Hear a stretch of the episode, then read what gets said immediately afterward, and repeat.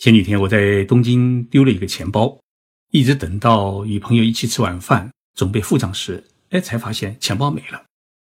我想老半天，这钱包会丢在哪里呢？想起来，最后一次用钱是在出租车上面，一定是付账时啊，顺便把钱包搁在了座位上。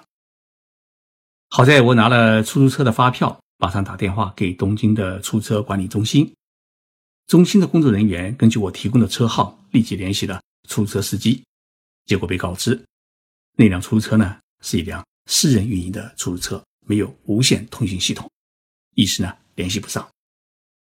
中心的工作人员希望我等一下，等到司机回家以后再与他联系。第二天一早啊，我接到了出租车司机的电话，他告诉我呢，钱包就在他的车上，你不要急。他问了我的地址，说等会儿呢就给我送过来。一个多小时以后，一位老大爷就来到了我的家门口，把钱包呢递给了我，并说：“啊，您看看，缺少东西没有？”我打开钱包一看，钱是一张都不少，卡也没丢。于是我拿出三万日元递给了老大爷，他向我一鞠躬，说：“谢谢了，那我就不客气了。”在日本啊，丢了钱包为何能够找回来？今天我就跟大家聊一聊。日本社会拾金不昧的游戏规则。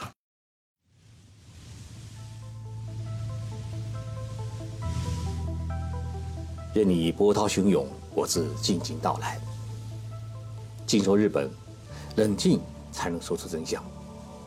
我是徐宁波，在东京给各位讲述日本故事。日本朝日电台曾经做过一个节目，谈到一个话题，就是。一年当中，日本人到底捡了多少钱交工？这是一个很有趣的话题，因为拾金不昧，它不仅体现了一个国家国民的道德素质，也反映了一个国家国民的行为规则的建设。电视台呢，特别邀请了刚刚退休的刑警飞松先生呢，来回答这个问题。这位老刑警呢，报出的数据啊，确实让我有点惊讶，因为根据警察厅的统计数据。去年一年，日本全国捡到现金上交给警察的总额达到了一百八十九亿日元，大约是十二亿六千万人民币。其中呢，东京都就达到了三十亿日元，大概是两亿元人民币。所以呢，从这个数据上面来看啊，日本称得上是一个拾金不昧的大国。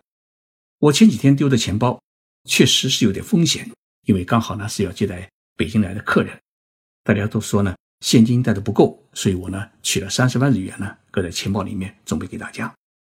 我呢有一个坏习惯，坐出租车时啊，喜欢看手机。那付账时呢，往往会把手机呢搁在座位上。有一次没拿，司机喊我，我才发现呢，手机呢搁在了车上边。因为东京的出租车司机啊，大多有一个习惯，就是客人下车的时候啊。他会往座位上扫一眼，看看客人有没有东西是落在车上面。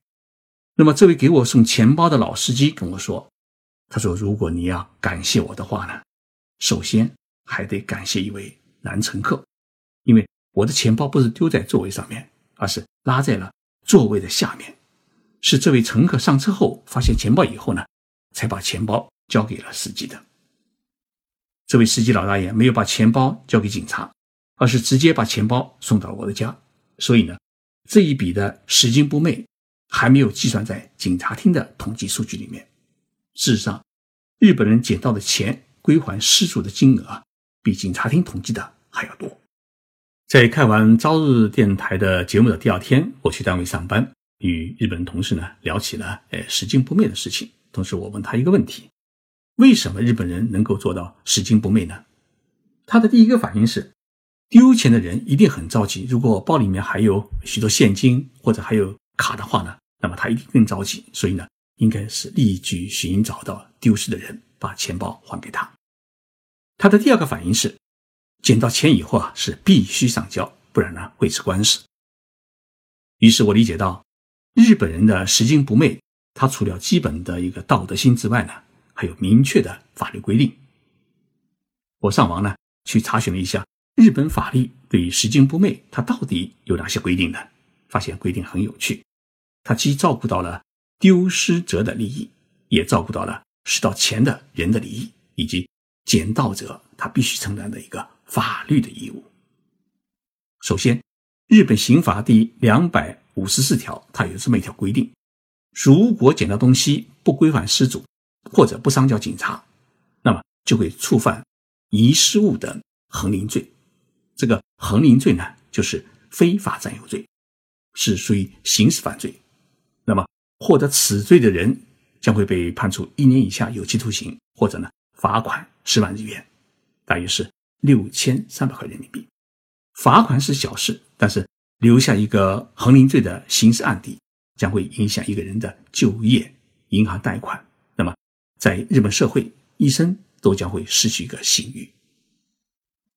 大阪高等法院曾经受理过这么一起案件：一名大学生毕业以后啊，被一家大公司录取，公司呢向他发出了一个内定通知书。在日本啊，接到内定通知书。事实上，就是告诉你，公司已经决定录用你。如果内定通知书发出以后啊，最终不录用的话呢，公司会被要求赔偿，还被追究其他的责任。所以，当这名大学生接到内定通知书以后啊，那自然是十分高兴，全家人也是兴高采烈。但是在准备上班前一个月，公司突然通知他，内定已经被取消。他十分纳闷，为什么会被取消内定呢？于是他就直接跑到这家公司的人事部去查询原因。结果公司告诉他，经过对他的经历的审查，觉得不适合在他们公司里面上班。当然没有告诉他具体是什么原因。这名大学生呢，于是就雇佣了一名律师去追究公司的责任。结果公司告诉律师，因为在大学两年级时啊，这名学生在学校门口呢捡到过一个钱包，但是没有及时上交给学校。也没有交给警察。过了半个月以后，警察在学校的监控录像中发现了这名学生，于是找到他。这名男生呢，才把钱包拿出来交给警察。警察没有拘捕他，学校也没有处分他。但是，录用他的这家公司的法务部在对他的经历进行调查时，发现了这个记录，于是认为这名男生的道德存在问题，决定取消录用他的决定。这场官司。打到了大阪高等法院，法院最后是做出这样的判决：虽然警方当初没对这名男子做出司法处理，但是呢，根据日本的法律，他没有及时的上交捡到的东西，显示其非法占有的企图，因此公司决定取消他的内定通知，是属于合法的行为。这个案例告诉我们一个道理：在日本啊，是不可以轻易犯罪，包括捡到钱包。没有及时归还，看起来是件小事，但是呢，说不定就可能会变成大事。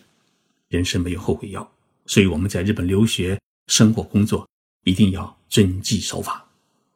在这里，我们发现一个问题：在日本捡到钱包以后啊，必须在几天时间里面上交呢？日本有一部专门针对捡到东西如何归还的法律，叫《遗失物法》。这一部法律规定。捡到遗失物以后啊，必须在七天之内上交给警察或者归还失主。如果超过七天不上交的话，那就触犯了遗失物等横领罪。很明显，大阪的这一名大学生捡到钱包以后，超过两个星期才交给警察，显然已经违法。只是警察可能出于其认罪态度比较好，或者还是比较年轻，是一个大学生等等原因，没有拘捕他。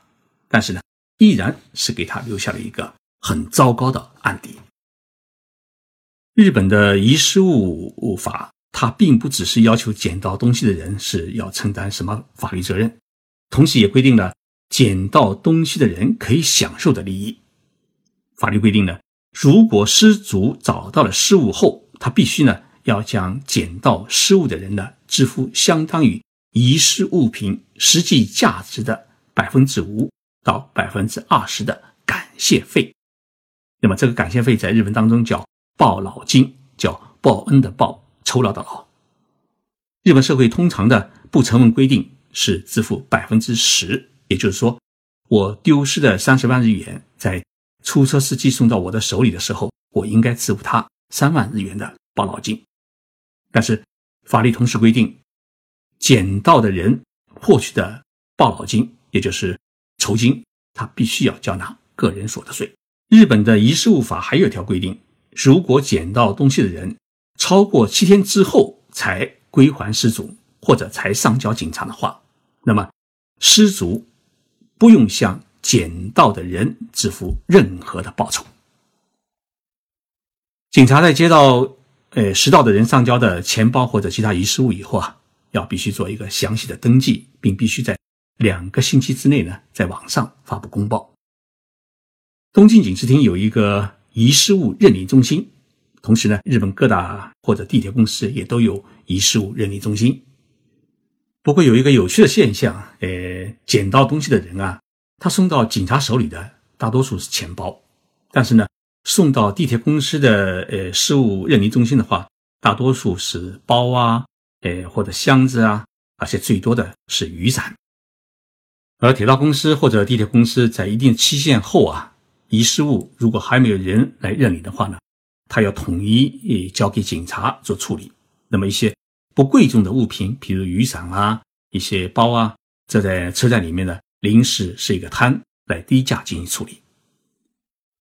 在警察发布认领告示后三个月之内，如果还没有人来认领的话呢，那么这笔钱或者物品呢就全部归捡到者所有。但是。垃圾清扫公司它是除外的，因为许多失足是无意间将呃钱呃夹杂在衣服或者旧箱子里面当垃圾扔掉了，而垃圾清扫公司呢是接受政府的业务委托从事垃圾处理业务，因此呢，他即使捡到了巨款，而且没有人认领的话呢，这笔钱也不能私吞，也必须交给当地政府作为预算外的财政收入来进行处理。日本对待拾金不昧的做法，我觉得很值得我们中国学习和参考。它既给予失主追究的权利，同时也保证捡到东西人的利益，并规定了相应的法律责任。因此，我们在评价日本人拾金不昧精神的同时啊，也必须看到这种拾金不昧精神的背后的一面，那就是有严格的法律规定，捡到东西必须归还，不然呢会吃官司。现在来日本旅游的中国人是越来越多，去年是五百万，今年估计会突破六百万。那么大家如果在日本旅游期间，包括在日本留学、工作、生活的我们中国同胞也是一样，万一在日本丢了钱包或者护照，你必须要做三件事，这大家请记住了。第一件事呢，就要立即向就近的日本警察岗亭或者警察署报案，并留下自己的联络方式。警察呢，一方面会帮你找。